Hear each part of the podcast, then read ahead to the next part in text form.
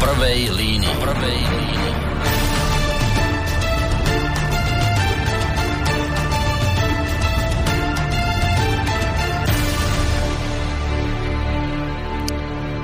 Príjemný dobrý večer, vážení poslucháči. Krátko po 19.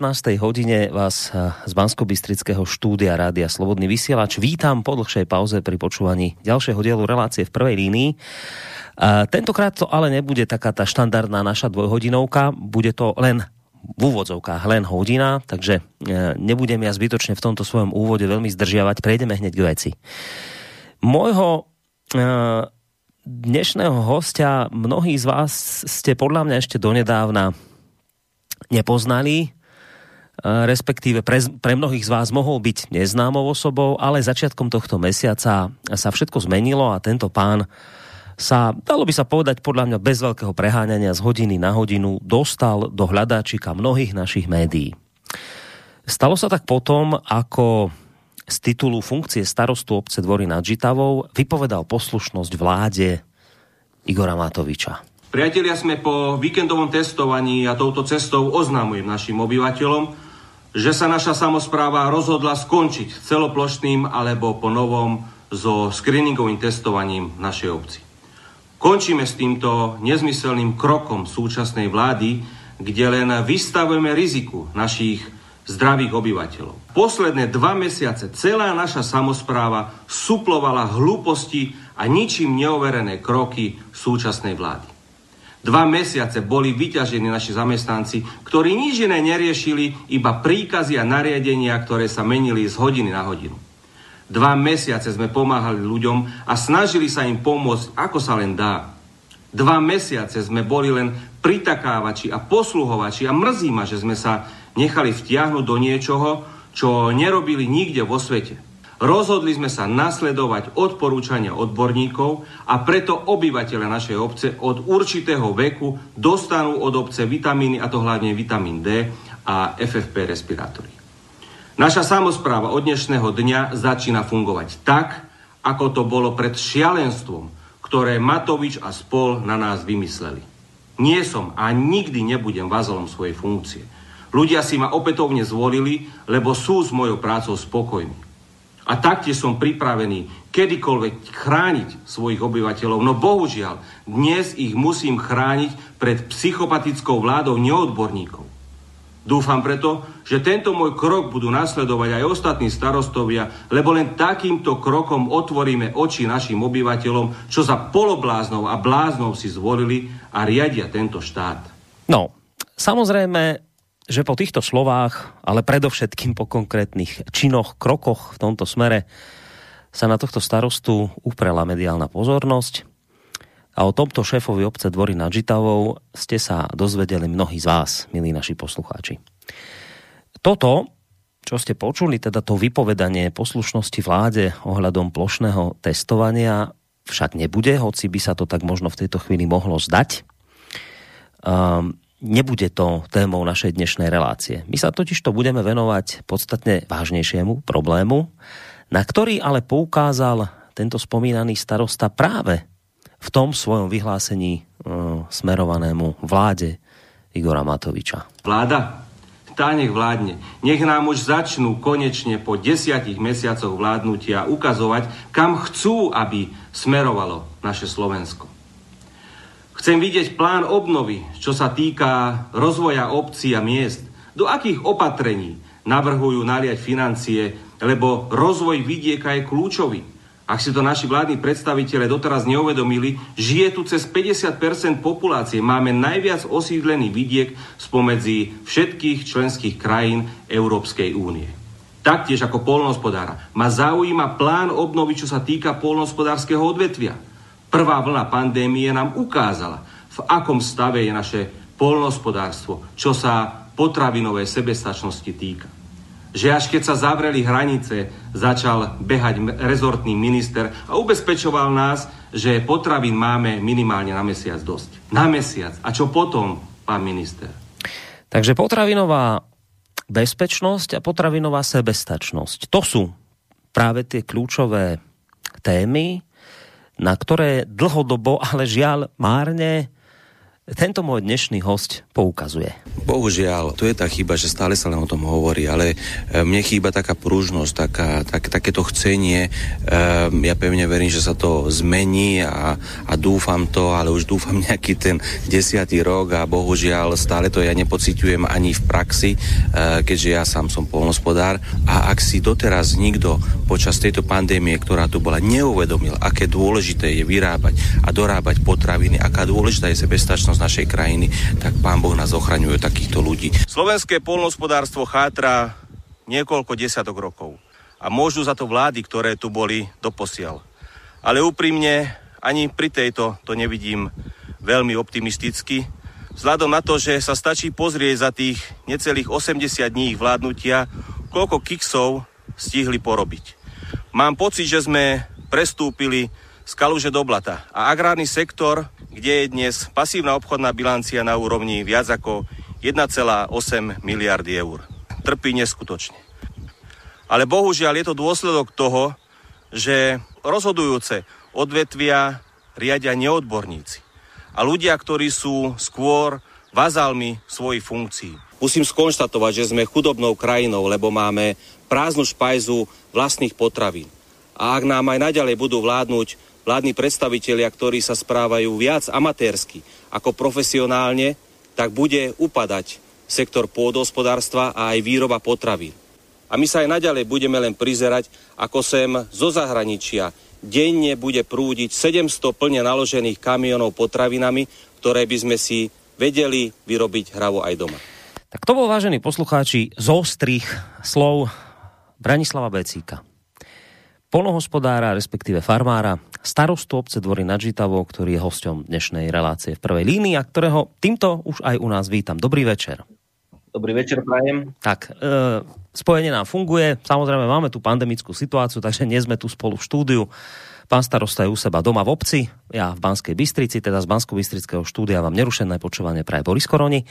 Ak budete mať, vážení poslucháči, chuť sa počas tejto hodiny do tejto našej debaty zapojiť, aj keď áno, vysielame v tom neštandardnom sobotnejšom čase, ale ak vás naša téma zaujme, budete sa chcieť niečo opýtať, prípadne vyjadriť nejaký názor k téme, ktorú budeme rozoberať, smelo do toho máte niekoľko možností, môžete nám buď priamo zatelefonovať na číslo 048 381 0101 Môžete písať maily na adrese studiozavináč.slobodnyvysielac.sk alebo nám môžete písať aj cez našu internetovú stránku, keď si kliknete na zelené tlačidlo otázka do štúdia. Téma bola predstavená, budeme sa dnes venovať predovšetkým potravinovej sebestačnosti, bezpečnosti s človekom, ktorý očividne tejto téme rozumie. Ale predsa len lebo začal som vecou, ktorá s našou témou síce nejako extrémne v tejto chvíli akoby nesúvisí, ale úzko súvisí s vašou osobou. A teda začal som tým vyhlásením neposlušnosti vláde Igora Matoviča ohľadom toho plošného testovania. Vravím, nesúvisí to s našou dnešnou témou, ale chcem sa opýtať len teda, aby som vedel, ako to momentálne u vás vyzerá, toto vaše rozhodnutie, tento váš odpor voči plošnému testovaniu trvá na ďalej? Ďakujem, že ste otvorili túto tému, lebo kľudne sa môžeme venovať aj, aj tomuto. E, dobre viete a určite aj vaši poslucháči sledujú, ako napríklad pred dvoma dňami pán minister Naď, minister obrany, sa vyjadril na adresu starostov, že sú nejakým spôsobom manipulovaní a oni na základe manipulácie nám idú, e, teda, že sú manipulovaní, na základe manipulácie sme my e, donútení akože sa vyhovárať, že nemáme financie, akože sa vyhovárame, že nemáme chuť ani, ani ľudí, ani, ani priestor podobné veci. Je to nechutné, toto klamstvo, ktoré sa um, zrodilo z jeho úst, ale zas na druhej strane ja by som bol rád, keby tento pán minister si uvedomil, že že my, starostovia, primátori a samozpráva, potrebujú ministerstvo obrany asi tak, ako polnohospodári potrebujú e, ministerstvo kultúry na svoje fungovanie. Čiže tento pán by sa vôbec nemal angažovať do, do vecí samozprávy. Ad 1, ad 2. Mrzí ma, že si tento človek neuvedomil, že čo a kto dnes ovláda um, okresné úrady, že sú to práve ich zástupcovia, ktorí sme dobre vedeli na jar, akým spôsobom tam boli podosadzovaní. a samozprávy dnes komunikujú s týmito úradmi a tá komunikácia je celkom na slušnej úrovni, my si myslím, aj keď samozprávy sa dokážu zoprieť a zatnúť zuby a im je na jednej strane aj jedno, kto tam je, aj tak svojím spôsobom si my vieme najlepšie uchrániť a, a robiť svoje veci tak, aby naši obyvateľia to nejakým spôsobom zle nepociťovali.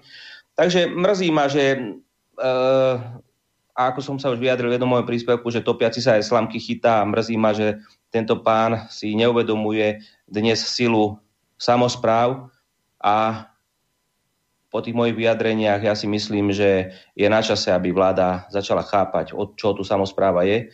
Že my sme v prvom rade mostom medzi obyvateľmi a vládou a je najvyšší čas, aby sa takto aj začali správať a takýmto, aj takto s nami komunikovať. Vy ste tú vašu výzvu aj končili takým konštatovaním alebo takou výzvou, že, že teda by ste boli radi, aby sa zapojili aj ďalší starostovia, prípadne primátori. Tak vy počuli tieto vaše slova, nejako sa pridávajú k vám, alebo sa to niekde zaseklo? Ako to aktuálne teraz vyzerá? Dnes to je v takom štádiu, že, že to už komunikujeme so, s veľkým zmosom, takže áno, starostovia primátori sa pridávajú. Áno, povedzme si na rovinu, že nájde sa medzi nimi určitá e, časť týchto starostov mojich kolegov, ktorí na jednej strane tak cítia nejakú potrebu alebo sú stranicky orientovaní k súčasnej, e, súčasnej vláde a zase na druhej strane ja mm. môžem aj povedať, že asi nemajú nič iné na robote a ukájajú sa v tejto nechutnej aktivite e, so špajchlovaním národa, takže ja ale môžem povedať, že drvivá väčšina starostov a primátorov, ako keď mi aj dnes ráno Michal Kaliňák volal zo ZMOSu, mi povedal, že, že je to perfektné, že, že starostovia a primátori jednoducho pomaly, ale isto z týždňa na týždeň upúšťajú od tejto mm. aktivity, od tohto nezmyselného nariadenia, nie nariadenia, od tohto nezmyselného výmyslu vlády. No, čiže, čiže chápem to tak, že stále to trvá u vás v obci, že žiadne testovanie, respektíve vtedy ste hovorili, že tam nejaká mobilná jednotka je, kto by ano, chcel, že to, ano, to je, je ale... jednotka, je to, má to súkromná spoločnosť, ktorá si to tu prevádzkuje a uh, viete, obrovská chyba je tá, že našim obyvateľom vláda zviazala ruky. Na jednej strane máme týchto nešťastníkov a nervóznych ľudí, ktorí sa bez negatívneho testu nevedia nikam dostať. Na druhej strane zase tu je náš racionálny rozum, ktorý hovorí, že to nikam nevedie, nemá to zmysel a po každom víkendovom testovaní krivka neklesala, ale naopak rástla.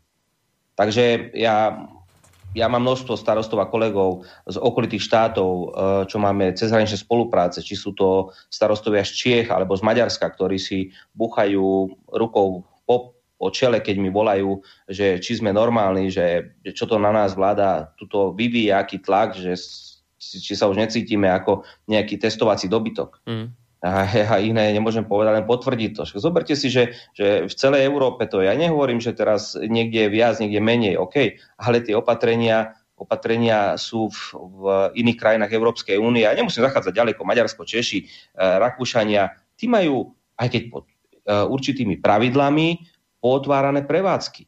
Veď e, si treba uvedomiť, že my tu na vidieku, my máme najviac osídlený vidiek spomedzi všetkých členských krajín Európskej únie, my tu na vidieku nemáme len obyvateľov, my tu máme firmy, malé firmy, veľké závody, polnohospodárov, máme tu obchody, máme tu barberov, máme tu kaderníkov, máme tu salóniky, máme tu obchodíky, títo všetci sú dnes zavretí. A nikto si neuvedomuje, že niekedy ten malý obchodík živí celú rodinu. Toto je na tomto katastrofálne. Hmm. Tu, no. tu je to, to je to, mi to niekedy prípada, že to je cieľená likvidácia ako keby.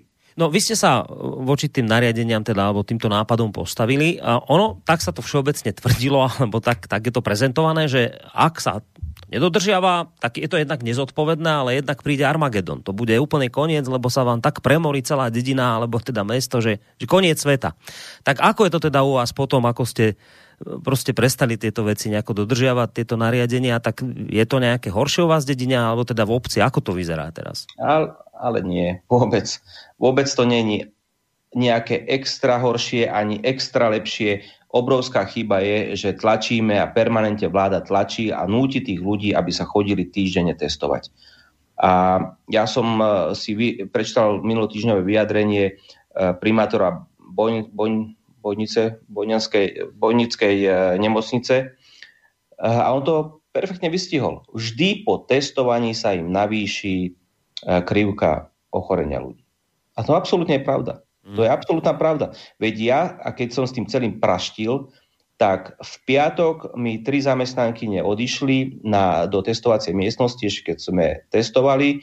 Zdravé, nič im nebolo, vysmiaté pondelok, konec. A to bola posledná kvapka, mm. Čo, prečo som sa ja rozhodol, že ja odmietam vystavovať zdravých ľudí tomuto riziku a jednoducho ja už s tým končím. Tak a z vlastnej skúsenosti teraz hovoríte a nič sa neudialo také, že by sa nám situácia dramaticky zhoršila v obci. Nič vôbec. také nie je. Vôbec, vôbec, no. vôbec Dobre, posledná otázka k tomuto, lebo téma je iná, aj keď teda toto by bola ešte samotne, samostatne zaujímavá téma, ale ešte sa pýtam, Milan má v tejto súvislosti otázku mailovú, takže prečítam, keď sa to hodí k tejto téme, ktorú rozoberáme. Pýta sa, či ste mali nejaký konkrétny problém s vládnou mocou potom, ako ste neposlušnosť nielen vyhlásili, ale aj reálne v tomto smere začali. Že či teda, už ste spomínali toho Náďa, však áno, to sme aj, aj spomínali aj my v našich reláciách, respektíve sme to zdieľali aj na našej stránke, toto vyhlásenie Náďové, ale on sa skôr pýta možno také konkrétne veci, že či vám niekto niečo nenaznačoval. Skrátka, či ste nejaké problémy z tohto nemali s vládnou mocou, že ste sa takto postavili na odpor. No, Pozrite sa, veď sama, sama vládna koalícia, dokonca sa mi zdá, že Sulík to povedal, že premiér je extrémne pomstichtivý človek.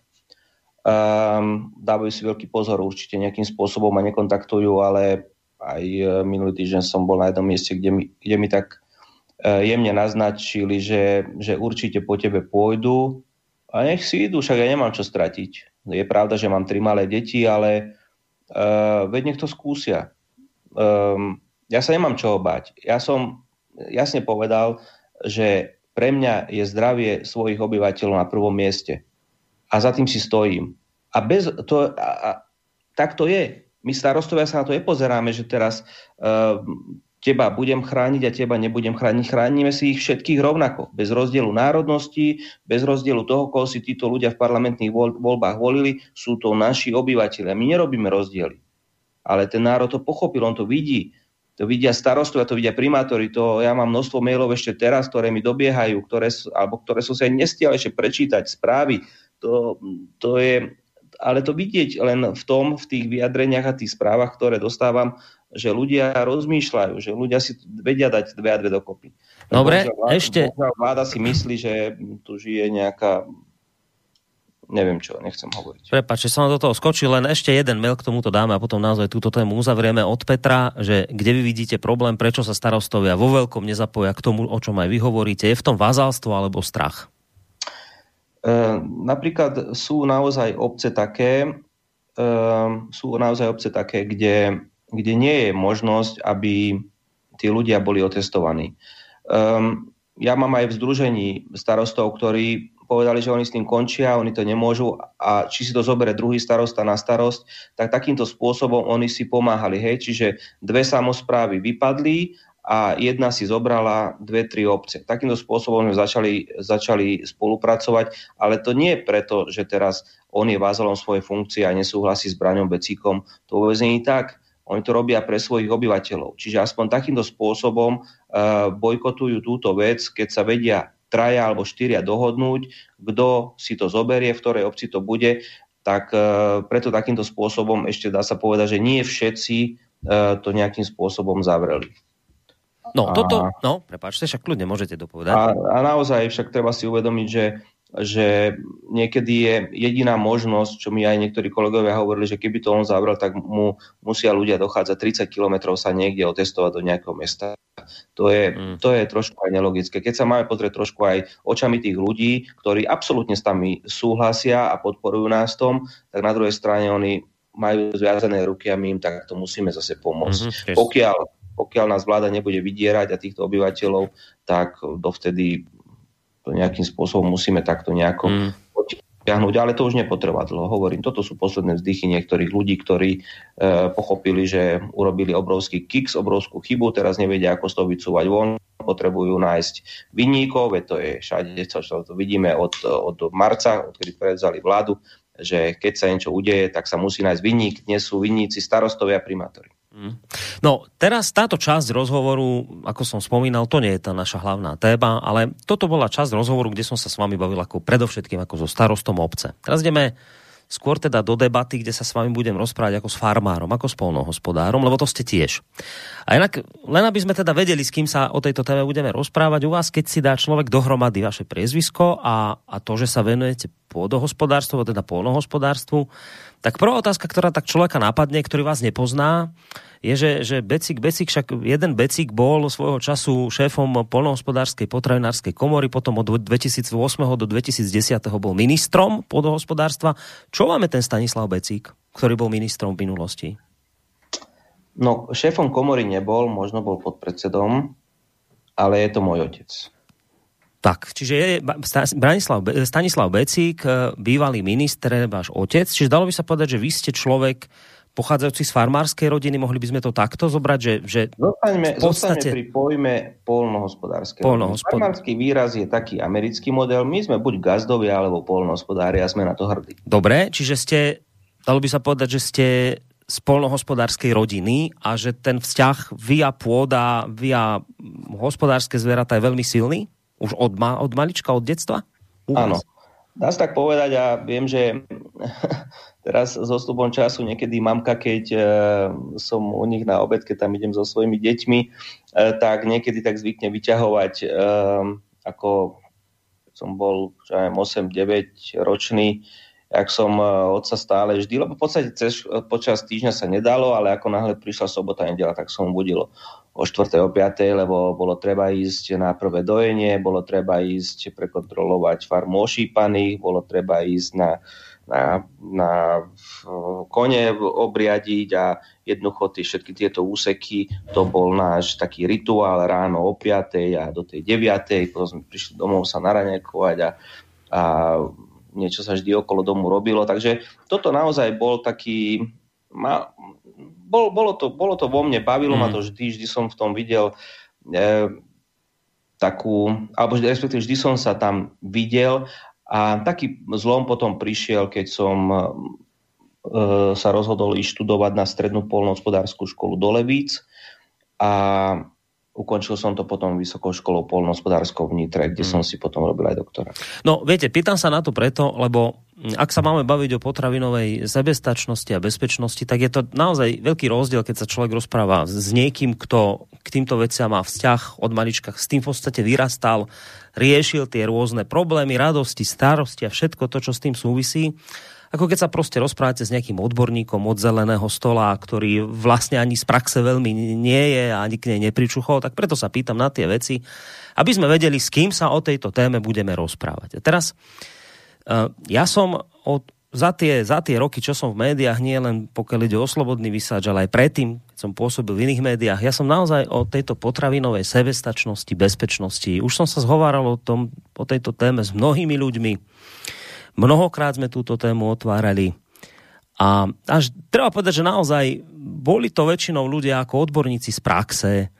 Vždy to boli fundované diskusie, plné čísiel, faktov. Vždy s takým tým potextom to ale končilo, že viete čo, je to zlé, treba už konečne začať konať. A potom takto, takto vždy to prebiehalo. A takto mám pocit, že to je vlastne, že dodnes.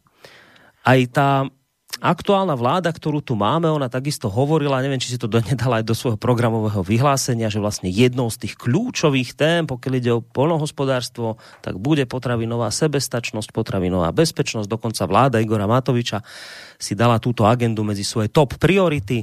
No ale mne sa to ako lajkovi, ktorý teda už pár takýchto relácií urobil za tie roky, napriek tomu zdá, že my sme tu čakali nejakú takú revolúciu v tomto smere, tak tá sa proste nekoná, že skôr práve naopak sa mi to vidí tak, že stále dookola akoby stále ďalšie a ďalšie dejstvo a ďalšia a ďalšia kapitola do tej nekonečne hrubej knihy pod názvom Nekonečný príbeh slovenskej potravinovej sebestačnosti. Ale vrajem, ja som laik, ja tomu nerozumiem, ale mám taký dojem, že vždy si sadnú ľudia, vždy sa niečo povie, vždy sa slúbi, vždy každý zalamentuje a dokopy dohromady, že nič sa nestane. A toto už trvá, len čo to ja sledujem, tak sú to roky a možno som veľký optimista, keď vrajím, že nič sa neudeje. Práve naopak mám pocit, že nie, že nič sa nedeje, nič sa nedeje a všetko sa ešte k tomu ako keby zhoršovalo. Ale som like, vrajím to tretíkrát, vy ste odborník, vy ste človek z praxe, ktorý tomu rozumie ďaleko viac. Tak Aký pocit z tohto máte vy za tie, za tie roky, čo to všetko sledujete, či sa týmto veciam venujete, tak hýbe sa to nejakým spôsobom, a sa to nehýbe, zhoršuje sa to, ako na tom vlastne sme? Mm, ja vám poviem takto. Ja ako, keď som ešte začal s tou strednou školou polnohospodárskou, sme sa učili, to je 25 rokov dozadu, sme sa učili, že v agrárnom sektore pracuje 200 tisíc ľudí. Dnes 20 tisíc. To hovorí za všetko. Ehm, mrzí ma, že došlo naozaj k výpadku tohto kľúčového odvetvia a doteraz naozaj to bola všetko vždy len téma predvolebná a nikto sa tomu potom po voľbách nevenoval.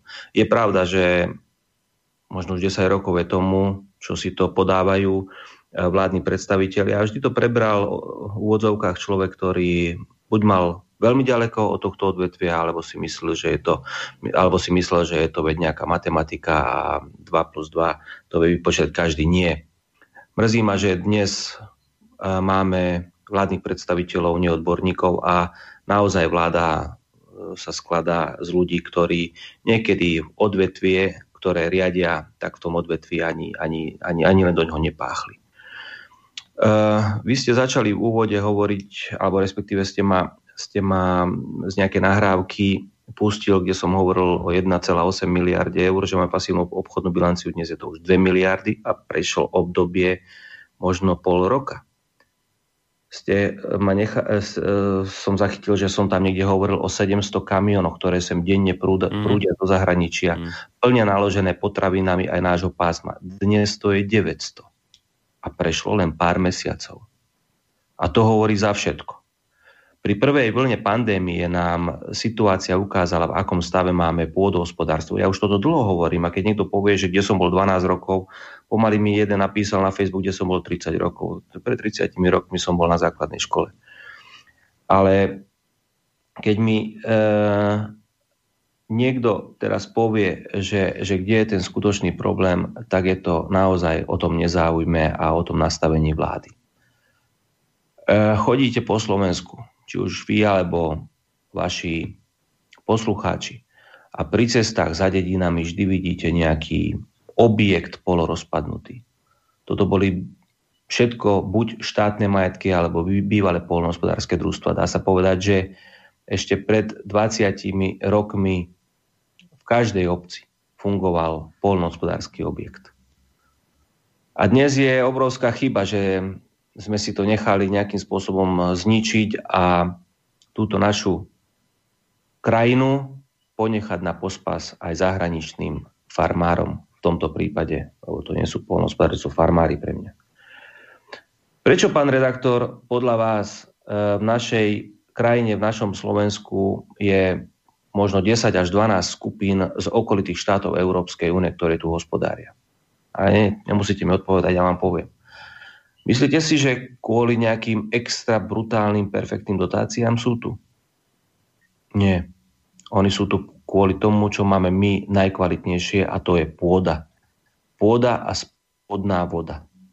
Slovensko má neskutočné pôdno-klimatické podmienky. Ja som sa nestretol s tým, že by slovenský polnohospodár obrábal pôdu alebo hospodáril v Čechách, v Rakúsku, v Maďarsku, v Dánsku, Holandsku, Nemecku, v Polsku, na Ukrajine, vo Francúzsku, v Taliansku. To sú všetko krajiny, odkiaľ e, tu dnes hospodária títo ľudia. Takže niekde asi chyba. Ja som už dávno hovoril, že je najvyšší čas, aby došlo, došlo e, k reforme, čo sa týka prenajmu polnospodárskej pôdy. Aby sa k nej vedeli dostať naši mladí polnospodári, ale aj polnospodári, ktorí tu hospodária. Je nevyhnutné spustiť aby minimálne v každej obci opäť vznikol takýto malý polnospodársky podnik. Ja nehovorím, že nie sú to nejaké giganty, nejaké veľké polnospodárske družstva, ako pred 30 rokmi. To už by som bol naivný, keby som také niečo po takom niečom túžil. To sa už ani nedá, lebo zoberte si, že vtedy bola dojivosť, priemerná dojivosť kravy okolo 3-4 tisíc litrov. Dnes tieto holštinsko-fríske plemená dokážu aj 8-9 tisíc litrov nadojiť za rok. Čiže ono tá polnospodárska prvovýroba, či už živočíšna alebo e, špeciálna rastlina výroba, ono to napreduje a vtedy aj priemerné úrody pšenice boli niekde inde. Mne sa dnes tu dole, keď je výborný rok a mám dosť zrážok, tak sa mi urodí aj 10 tón pšenice. To, o tomto môj otec v mojom veku mohol len snívať. Ale nie to som chcel. Podstatné je to, že nejakým spôsobom tu došlo úplnej deštrukcii týchto jednotlivých podnikov na, na, v, v dedinách a v mestách. No a to som sa chcel práve, spo, že do toho skáčem, ale viete, to je to, to, je to čo treba vysvetliť, lebo my laici tomu nerozumieme. Tak, vravíte, máme extrémne kvalitnú pôdu, máme podzemné vody, my sme v, ja neviem, na, počas transformácie agrosektora ešte začiatkom 90. rokov mali sebestačnosť na úrovni, ja som niekde čítal okolo 80%, predtým ešte vyššiu. Um, a my, my proste mali sme tu nejaké uh, niečo, Okrem na čo sme... Všetko. Proste vedeli sme si dopestovať, nadvezovali sme na nejakých svojich predkov, ktorí tu tiež hospodárili a teraz niečo sa stalo, niečo sa udialo a my sme, my sme sa ocitli na absolútnom chvoste. My keď by sme si teraz porovnali len sebestačnosť potravinu našich susedov, Čechov, Poliakov, Maďarov, tak sú úplne inde ako my. A teraz, že to je to, čo, čomu my nerozumieme, že čo sa nám to stalo. Čo sa to stalo špeciálne Slovákom s najkvalitnejšou pôdou, so spodnými vodami, s tradíciou, s tým všetkým, čo tu bolo, že, že zrazu sa niečo udialo, spadol meteorít a je tu tu mesačná krajina. Akože preháňam, ale viete, čo tým chcem povedať, že čo sa to tu udialo, že sme sa takto prepadli neuveriteľne. Čím to je? Začali ste tou transformáciou a môžeme odtiaľ začať aj, aj teda môžem odtiaľ začať aj ja. Áno, e, došlo k vlastníctvu alebo respektíve prevodu vlastníckých podielov jednotlivých polnohospodárských družstiev, podielových listov, um, kde sa k tomuto objektu alebo k tomuto areálu alebo k tejto farme, k tomuto podniku, k tomuto družstvu dostali väčšinou pracovníci, ktorí tam robili, ale to, nebolo len, to nebola len jedna vec. Ďalšia vec bola tá, že okrem toho došlo k, tra- k transformácii aj iných závodov, ktoré úzko súvisia e, s polnohospodárskou prvovýrobou. A to boli napríklad závody na spracovanie mesa, mlieka, konzervárne, mlyny, pekárne, cukrovary. Toto všetko bolo niekedy naviazané na polnospodárskú prvovýrobu a na produkciu z vidieka.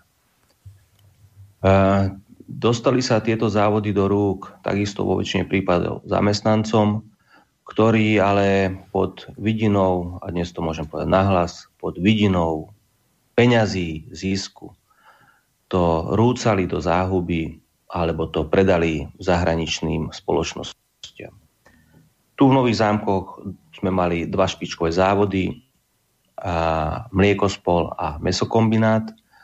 A konzervárne tie zostali, v podstate, kde sa spracovalo, kde sa ešte dnes ešte vyrába. Ten, ten podnik funguje, tam sa vyrába výživa a uhorky sa zavárajú a všetky, všetko, všetko takáto zelenina. Ale zrazu polnohospodári vyrábali, ale nebolo pre koho vyrábať. Viete? A ono ten začarovaný kruh takýmto spôsobom nastal. Preto aj ja dnes hovorím, že pokiaľ my chceme spustiť a zvýšiť potravinovú sebestačnosť, ktorá podľa mňa nie je dnes ani 30%. Minister hovorí, že 40 alebo 38. Nie, nie ani 30%. Ani 30% na? Lebo ja, keď som posledne tieto relácie robil, tak sme sa bavili vždy okolo 40-45% sebestačnosti. Ale treba si uvedomiť jednu vec, že dnes pod slovenským výrobkom máte výrobok, ktorý nepochádza od slovenského polnospodára. Tomu sa hovorí prebalovanie, ktoré tu perfektne funguje a robia to, a robia to nie len e, závody na spracovanie mesa, ale ja som bol svetkom, že som to videl aj pri víne, uh, síry a podobné veci, to je úplne, úplne normálne. Akože takýmto spôsobom sa zákazník, zákazník klame a zavádza. Týmto sa akože umelo navyšuje naša akoby sebestačnosť, že sa potom povie, že máme 40, lebo vlastne takto sa to navýši umelo týmito, týmito podvodmi? Číslami, ktoré sú tu. Viete, akože ja keď som sa rozprával s jedným špeditérom, ktorý hovoril, že ako je to možné, že prečo sa u nás mlieko nespracováva. A ja sa pýtam, od, odkiaľ to ty máš, že sa nespracováva, veď máme uh, závody na spracovanie mlieka. Ale vieš čo, ja normálne, že nosím do Talianska mlieko v chladiacich veľkých cisternách, tam sa premie a naspäť prinesiem víno, ktoré sa tu flaškuje a pod značkou slovenský produkt, veľtlínske zelené, úžasné, sa distribuje do obchodných sietí. Preto máme my, my e, niekde v obchodných e, reťazcoch a obchodných sieťach e, lacné vína. My tu máme kvalitnú oblasť na víno, 149 hektárov produkujem vína a ja keď som sa s Vinčúrom rozprával o tom, tak on mi hovoril, že on nevie urobiť víno za 2 eurá. A je doma. Ale toto je ten problém tiež supermarkety. My tu máme 66% zastúpení, teraz skoro 70% tvoria obchodné reťazce, ktoré majú zahraničný kapitál. Ja som bol aj dneska v obchode a som e, patriot, kúpujem si slovenské výrobky, ale tak ja presne viem, že ktoré sú slovenské a zase no, moja výhoda je, že niektoré si nemusím kúpať, keďže si to dokážem dochovať a dopestovať doma. Ale naozaj sa stane, že idem, ale aj tak zo zvedavosti so synmi, keď chcú také niečo, čo v podstate ja neviem urobiť čokoládu. Tak som si dneska pozrel maslo. Prečo liptovské maslo je v obchode za 2,80 a vedľa neho s takým istým percentom tuku, 80% tuku, podiel tuku, je za euro 20 alebo euro, euro 40, teraz si presne nepamätám. O polovicu menej. Vláčí sa sem to maslo, čo je Nemecka, alebo z Francúzska, alebo z Talianska, niekoľko stová kilometrov, ale my tu liptovské maslo máme v obchodnom, obchodnom reťazci s dvojnásobnou cenou. Ja sa pýtam, kde je chyba. Áno, môže byť na jednej strane niekto povie, že lebo tam sú iné dotácie. Áno, tak sa, to vždy, tak sa to vždy presne prezentuje, že áno, toto je dôvod ten, prečo je nemecké maclo lacnejšie, lebo že je dotované. A takisto pri paradajkách, ktoré prídu zo Španielska, prejdú polkou sveta, a sú lacnejšie ako tie tuto zahumnami u nás na Slovensku. A keď sa spýtate prečo, lebo dotácie. Tak? To není pravda? Ja môžem tvrdiť, alebo nech si potom diváci, tá posluchači urobia vlastný pohľad na vec. Vidí niekto do obchodných reťazcov, aká tam je politika? Nemôže sa niekto hrať s maržou, príde nejaký braňobecík do obchodu, vieme, že je to patriot, že si kúpi ten slovenský výrobok. Prečo by sme nedali vyššiu cenu? Aj tak si ho kúpi. Viete? Viete, čo tým chcem povedať? No, že by to takto fungovalo ako v rámci nejakého kartela, že by sa všetci takto dohodli? Ty, lebo to nemáme jeden reťazec, ale viac ich tu je a vo všetkých tých reťazcoch sú tie maslo slovenské. Kom, maslo je komodita, to vie, maslo je komodita, ktorá sa obchoduje na burze, stojí 85 centov sa mi zdá. Kilo, alebo 90 centov kilo. Takže odpoveď máte. Dobre, rozumiem, čo hovoríte, ale prečo prečo vám je akoby bližší tento scenár, než ten, ktorý sa všeobecne tvrdí ohľadom tých dotácií, že tie vlastne krivia ceny potravín. Prečo myslíte, že skôr to bude takto, ako, ako že, že nie, nie kvôli tým dotáciám, ale skôr preto? Ale, ani, ale ani tam nie sú nejaké bohvie, aké mm. dotácie a životná úroveň je tam niečo vyššia. Čiže aj tie náklady na život sú tam niekde úplne inde ako tu na Slovensku. Čiže áno, dostane viac, ale na druhej strane aj za niečo viac zaplatí. Hm, čiže vrajte, že keby to bolo len na dotáciách, tak by to neurobilo taký veľký, takú, taký veľký rozdiel v cenách. Dotácie, ale môžu to byť aj, teraz ma napadlo, exportné dotácie zo strany štátu. Prečo vlády v okolitých štátoch už pochopili dôležitosť výroby a spracovania domácich potravín? Len my tu stále spíme a slúbujeme si od priemyselných hál zahraničných investorov, zoberte si, prečo sa tu postavil závod, francúzsky závod pri, pri Trnave. Prečo si Francúzi nepostavili závod doma? Je to jednoznačné. Chránia si svoje životné prostredie, chránia si tým svoje, zdravie svojich ľudí a čo sa im neskôr odzrkadlí na nákladoch e, v odvetví zdravotníctva. Len my sa tu ideme tešiť od nejakých priemyselných investorov, respektíve od investorov s priemyselnými halami. To je na tomto chore, že my skočíme po každej jednej hlúposti. Necháme si zastávať kvalitné orné pôdy a pritom dobre vieme, že to je poučka, ekonomická poučka, že výrobný, základný výrobný faktor je pôda, práca, kapitál. To je poučka, ktorú učia už od prvého ročníka strednej školy, minimálne na ekonomickej škole. Len my stále nejakým spôsobom si slubujeme od týchto ľudí, ktorí tu dnes majú daňové prázdniny a keď im skončia, tak tu po nich zostanú prázdne haly. To je na tomto smutné, že sa neinvestuje do odvetvia, ktoré by dnes vôbec necítilo koronu. E, zoberte si, neviem, či som to hovoril, že pri prvej vlne, keď sa zavreli hranice, začal behať rezortný minister a ubezpečoval z centrálnych skladov obyvateľov, že potravín máme minimálne na mesiac dosť. Na mesiac. A neviem, či ste počuli včera v správach, že sú problémy na hraniciach s Nemeckom, že tam stoja kamiony, ktoré sa nie, že tam nevedia dostať, oni sa nevedia ani naspäť dostať s tovarom. Ale už sa začínajú ozývať supermarkety, ktoré ešte ubezpečujú, že nevidíme, že by to mohlo mať zatiaľ nejaký dopad. To je na tomto smutné, že pri takejto situácii vidíme, aké je Slovensko dnes náchylné na to, že nemáme tu dosť e, vlastných potravín, že tu nenecháme si vyrábať vlastné potraviny Viete, prečo ja tu musím mať pred úradom nastúpený každý deň 8-hodinových intervaloch 20-30 ľudí. Tí ľudia ma zastavujú. Vymyslite niečo, my by sme chceli tu pracovať. Keď aj v agrosektore. Kto dnes otvorí takúto fabriku? Nikto. Nikto neotvorí takýto závod, teda myslím polnospodársky podnik.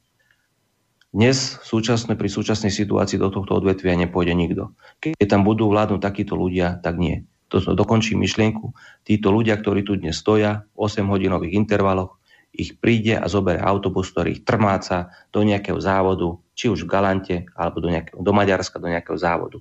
Viete, to je na tomto smutné. A títo ľudia, či piatok, či sviatok, či víkend, títo rodičia, otec, mamka odchádzajú od svojich detí, niekedy ich poriadne nevidia. Dobre, teraz majú šťastie v štúdium, aké je, čiže majú možnosť sa s nimi stretnúť. Ale vo veľa prípadoch, keď oni boli v škole, oni boli doma, keď sa deti vracali zo školy, už rodičia neboli doma. A keď deti stávali do školy, už rodičia si líhali, lebo boli po nočnej smene. Ono toto sa musí zmeniť, toto je, je to strašne ľúto, že to nikto nevidí.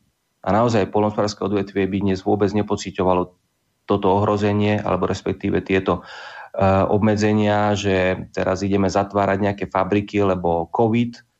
Um, polnospodárstvo tak nefunguje. Piatok, sviatok krmíme, dojíme, to jednoducho tak je. No. Prečo sa neinvestuje do tohto odvetvia? Ja sa čudujem, veď to je odvetvie, ktoré milióny rokov tu rástla tráva. Aj tu bude rásť, ale asi pre niekoho iného. Takýmto laxným prístupom asi pre iných polnospodárov, ale nie slovenských. No, e, pozerám, že mi ten čas pri vás neuveriteľne letí, že my máme za chvíľu koniec relácie za 15 minút a ešte tu máme maily, ktoré chcem preč. No, však máme za chvíľu 20, 20.00 pomaly. No, ale nevadí, však poďme ďalej, lebo toto sú dôležité témy, vidím, že aj ľudí to zaujíma, však píšu maily, ale keď ste spomenuli... Ešte, ešte dokončím jednu no. Um, a to som aj dával taký príspevok, to ma teraz napadlo ono je strašne smutné, že, že vláda sa ide ukájať nejakým spôsobom a smiať sa im uh, pod rúškami do očí. Ako nám ušetrili uh, na respirátoroch, hej, kupujte respirátory, ušetríme vám DPH. Uh, eh, zachytili ste to, predpokladám. Áno. A ja sa pýtam, a aká to je pomoc? Veď zoberte si, že ja som si vyťahoval nejaké, nejaké údaje z, teraz ma nenapadne, odkiaľ to bolo, ale za posledný, za posledný rok e, narastli, priemerná domácnosť, takto, priemerná domácnosť minie na potraviny 224 eur. Niekto viac, niekto menej, nech vaši posluch, posluchači teraz nejakým spôsobom nevychádzajú z týchto čísiel. E, je to priemer. E, za posledný rok narastli ceny potravín o 10%. A podľa mňa to mohlo byť aj okolo 15%, ako tak prechádzam e, v obchodných reťazcoch.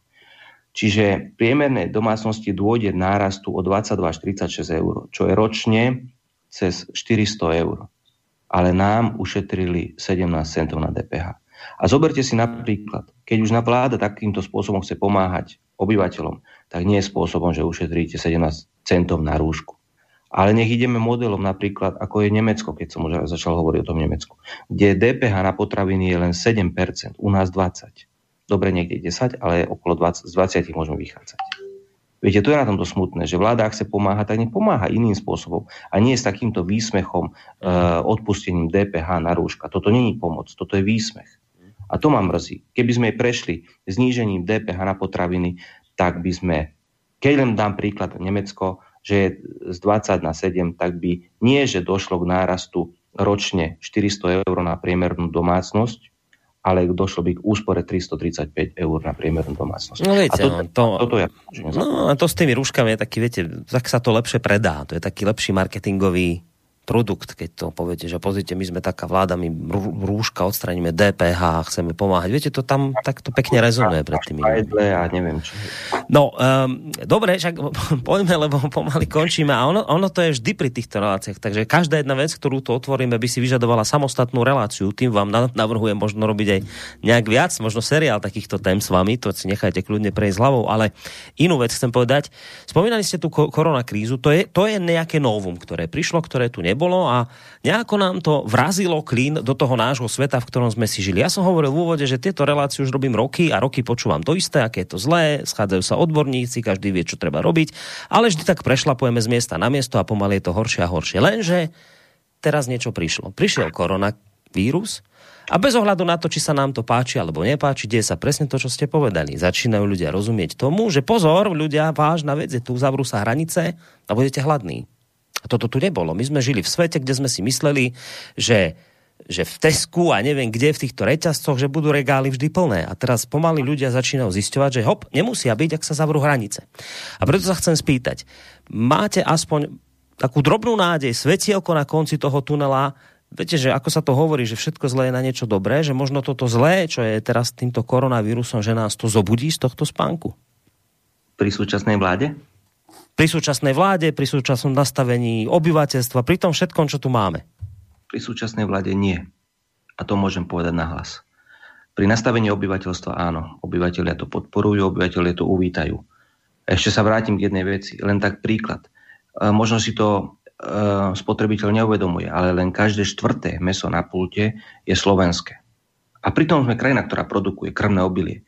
Lenže a keď sa ma náhodou spýta niekto, že prečo je taká vysoká pasívna obchodná bilancia, že už 2 miliardy, tak len ako príklad uvediem, že vyrobíme krmné obilie, ktoré sa vyniesie do Polska, odkiaľ dovážame jedinové meso, vyniesie sa do, do Čiech, odkiaľ dovážame napríklad vodnú hydinu, vyniesie sa do Maďarska, odkiaľ dovážame bravčové meso, vyvezie sa krmné obilie ako medziprodukt, kde ho vlády v okolitých štátoch vedia zhodnotiť a naspäť dovážame hotové výrobky. Minulý rok sme vyniesli krmné obilie za 380 miliónov eur a doniesli sme hotové výrobky, ako sú meso, mesové výrobky, mlieko, mliečne výrobky za 780 miliónov eur. Ja sa pýtam, kto je tu teraz blázon? Keď vlády v okolitých štátoch dokázali a vedia to zhodnotiť a my sme tu, my sme tu padnutí na hlavu.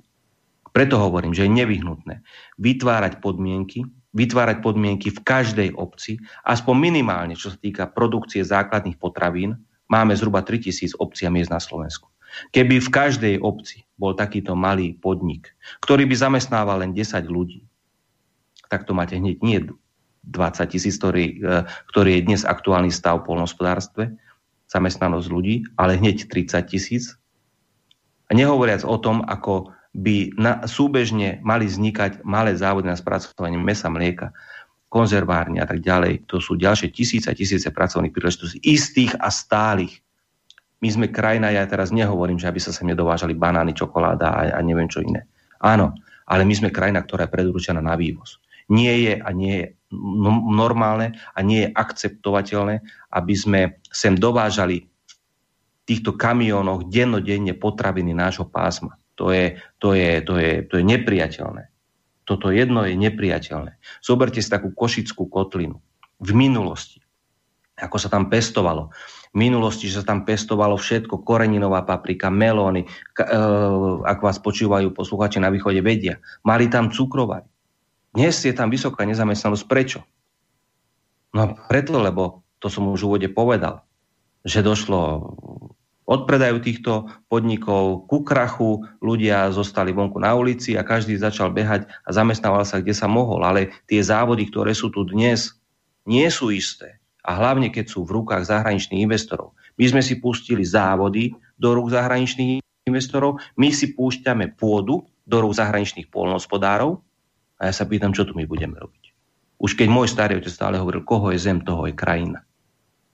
Ako to momentálne vyzerá s tou pôdou? Aj viete, že ako to vlastne že koľko pôdy už vlastní zahraničie našej? Je to už nejak...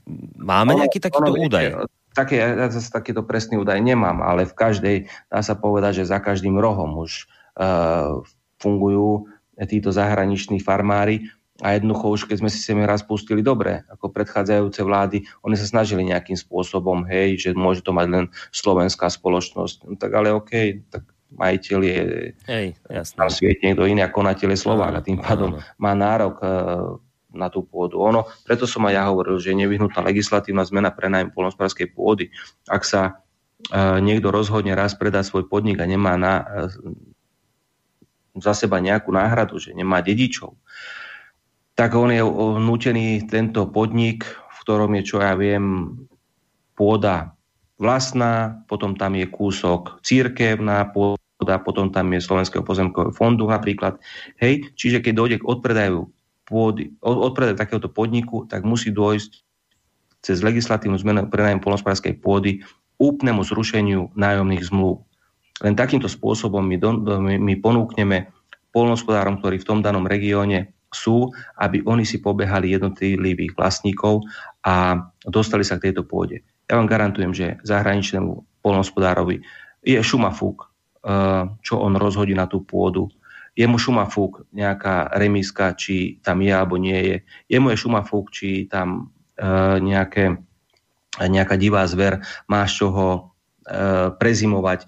To je na tom, to, že v podstate oni sa nepozerajú na túto krajinu, aké bola ich. A to mi hmm. určite dáte všetci za pravdu. Oni sa pozerajú na túto krajinu ako na dojnú krávu, ktorú vycicajú a hmm.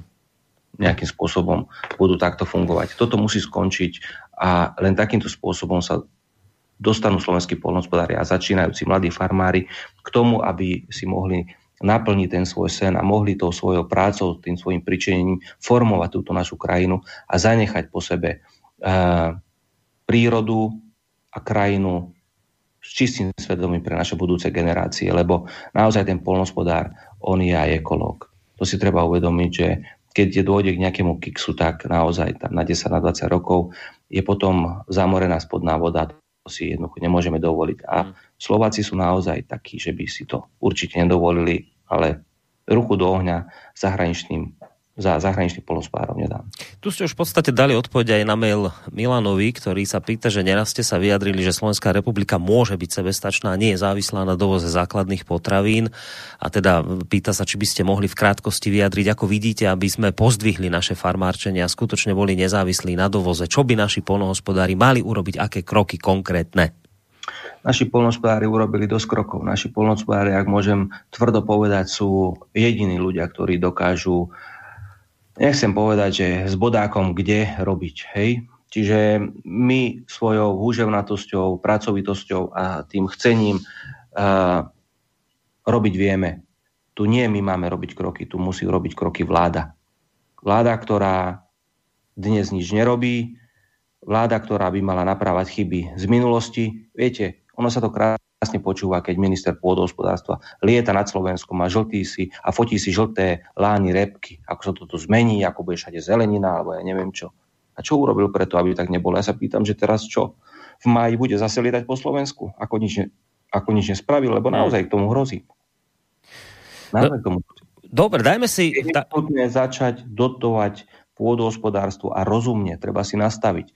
Veď je jasné, v minulosti poďme na špeciálnu rastlinnú výrobu, e, sa pestovalo okolo 50 tisíc hektárov zeleniny. Úplne to postačilo na Slovensku.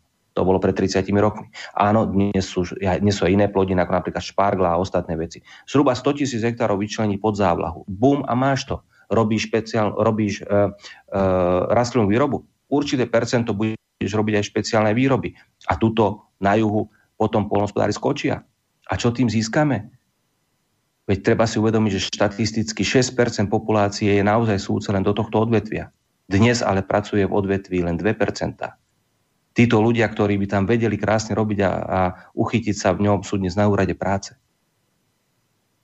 Množstvo tém by som s vami mohol otvárať. No, však vravím, že, že to je na viac relácií. Máme poslucháča na linke, poďme si ešte vypočuť prípadne jeho otázku alebo nejaký názor, ale tak, že už pomaličky blížime sa k záveru relácie, tak poprosím, tak, nech sa páči. Dobrý deň, pán Koroni. Áno, nech sa... Dobrý večer. Pri telefóne Jozef, dobrý večer, Jozef e, Nemecko. som taký nepravidelný váš posluchať. Počúvam pána Becika. Chcem sa opýtať vás, pán Becik, e, takú otázku. E, či poznáte štruktúru relácií slobodného vysielača? Nie. No to je veľká škoda. Pretože ako pán Koroni hovorí, sú tam rôzne relácie, ako napríklad pán Vaňka, e, čo hovorí o ekonomii a tak ďalej. A preto neviem, neviem, aký, akým cieľ e, chcete dosiahnuť, pretože sa opakujú tie isté témy. A hovorím, e, kebyže ste sa pozreli na štruktúru slobodného vysielača, tak určite nájdete tam ľudí presne takých srdcu blízkych na témy, ktoré hovoríte. Ďalšia vec, ktorá by ma zaujímala, ja nehovorím, že nemáte pravdu, samozrejme máte pravdu, len eh, tu sa stala taká štruktúrálna chyba po rozdelení Československa za nečarizmu, kde, kde jednoducho sa naštartoval taký Aladín, e, alebo ako sa to volá, že, že, že z tej flaše. Potom dostal krídla za Zurindu, kde sa to začalo lietať, no a následky zberáme teraz za 30 rokov. Aj. Takže ja vidím tam taký paralelný problém po vzdelávaní, polnospodárskej školy, základné školy, úcta k pôde a teda a teda. Takže ja by som vám odporúčal, skúste sa pozrieť normálne, keď si pán Koroni to vie, štruktúra programov, tam vidíte abecedný zoznam a už len povedať názvu, hneď budete vidieť, že a, to ma zaujíma. Dobre, ďakujeme pekne poslucháčovi z Nemecka. E, máme naozaj málo času, tak sa rozlúčime, ale len teda skôr ako pán Pecik bude prípadne reagovať, poviem, že nie je povinnosťou hostí, ktorých ja si pozvem do relácie prelustrovať rádiu, ani nič podobné je naše vysielanie, takže pán Pecik sa absolútne ničoho nedopustil, mal právo nepočúvať naše relácie, nepoznať štruktúru rádia. Rozprávam sa s ním o jeho názoroch a je to úplne v poriadku. No, e, ale ak chcete na ten telefonát, môžete samozrejme zareagovať. Povedali ste to. E, Dobre. Nechápem, nechápem naozaj otázku tohto pána. Uh, vy ste ma pozvali, ja som váš tak, host. Hej, a... Dobre, bo však bolo to vysvetlené. A tých vecí, veď ja som povedal, že v podstate si to berieme z minulosti, ale pokiaľ tu nedôjde Eh, naozaj k zmene takej, že toto odvetvie budú riadiť odborníci, tak eh, zabudníme na to. A môžeme sa stále vyhovárať na minulosť. Viete, ja napríklad som človek, ktorý sa nepozerá dozadu. Eh, ja na to totiž to nemám čas. Ja robím druhé volebné obdobie starostu. A keby som sa ja mal vyhovárať stále, čo títo moji predchodcovia tu robili alebo nerobili, hmm. dnes nedosiahne ním nič a rozvoj obci taký, aký je dnes, by som v živote nedosiahol.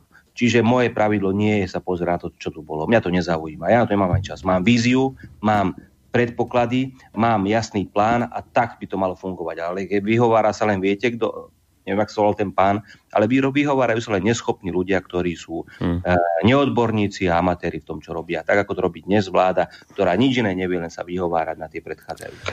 No. Konečne ich zatnú zuby, a jednoducho niečo ukážu. Tak ale vravili, vravili ste, že toto ale nemožno očakávať od súčasnej vlády, že tam ste už stratili očividne akékoľvek nádeje. Je to zrejme z toho, ako, ako dnes hovoríte. Dá sa povedať, že pomaly máme rok od volieb dokázali, že je to vláda neodborníkov a amatérov. No dobré, a čo teda? Tak nová vláda, či začať by mali ľudia sami od seba nejako teda nečakať na vládu, či ako? Viete, lebo teraz... Chýba mi, chýba mi seba reflexia, jednoznačne vláda by sa mala e, postaviť, zaďakovať nechať e, to na odborníkov a e, až do najbližších volieb a následne by sa ľudia mali rozhodnúť už úplne iným spôsobom. Dnes je už jasné, že, že by to takýmto spôsobom nebolo prerozdelené. Hmm. Dobre, no Očividne bolo by o čom sa rozprávať, ale ten čas sme si nastavili hodinový, hodina nám pomaličky ide naozaj skončiť. Tak ja vám veľmi pekne ďakujem, verím, že teda, viem, že ste už u nás boli vo vysielaní, verím, že to nebolo naposledy dnes, možno budeme v podobných reláciách pokračovať, uvidíme, čo prinesie budúcnosť. V každom prípade vám veľmi pekne ďakujem za dnešný rozhovor.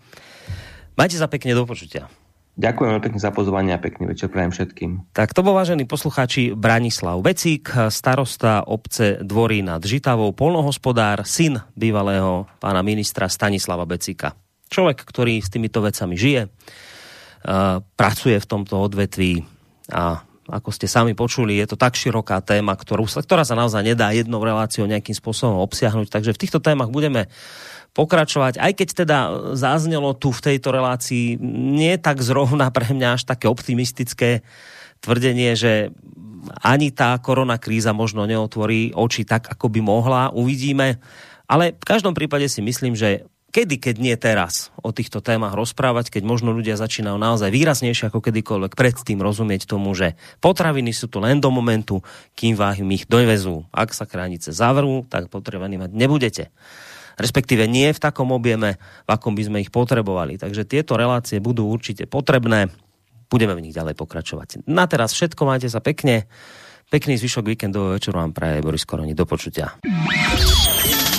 Táto relácia vznikla za podpory dobrovoľných príspevkov našich poslucháčov. I ty sa k ním môžeš pridať. Viac informácií nájdeš na www.slobodnyvysielac.sk Ďakujeme.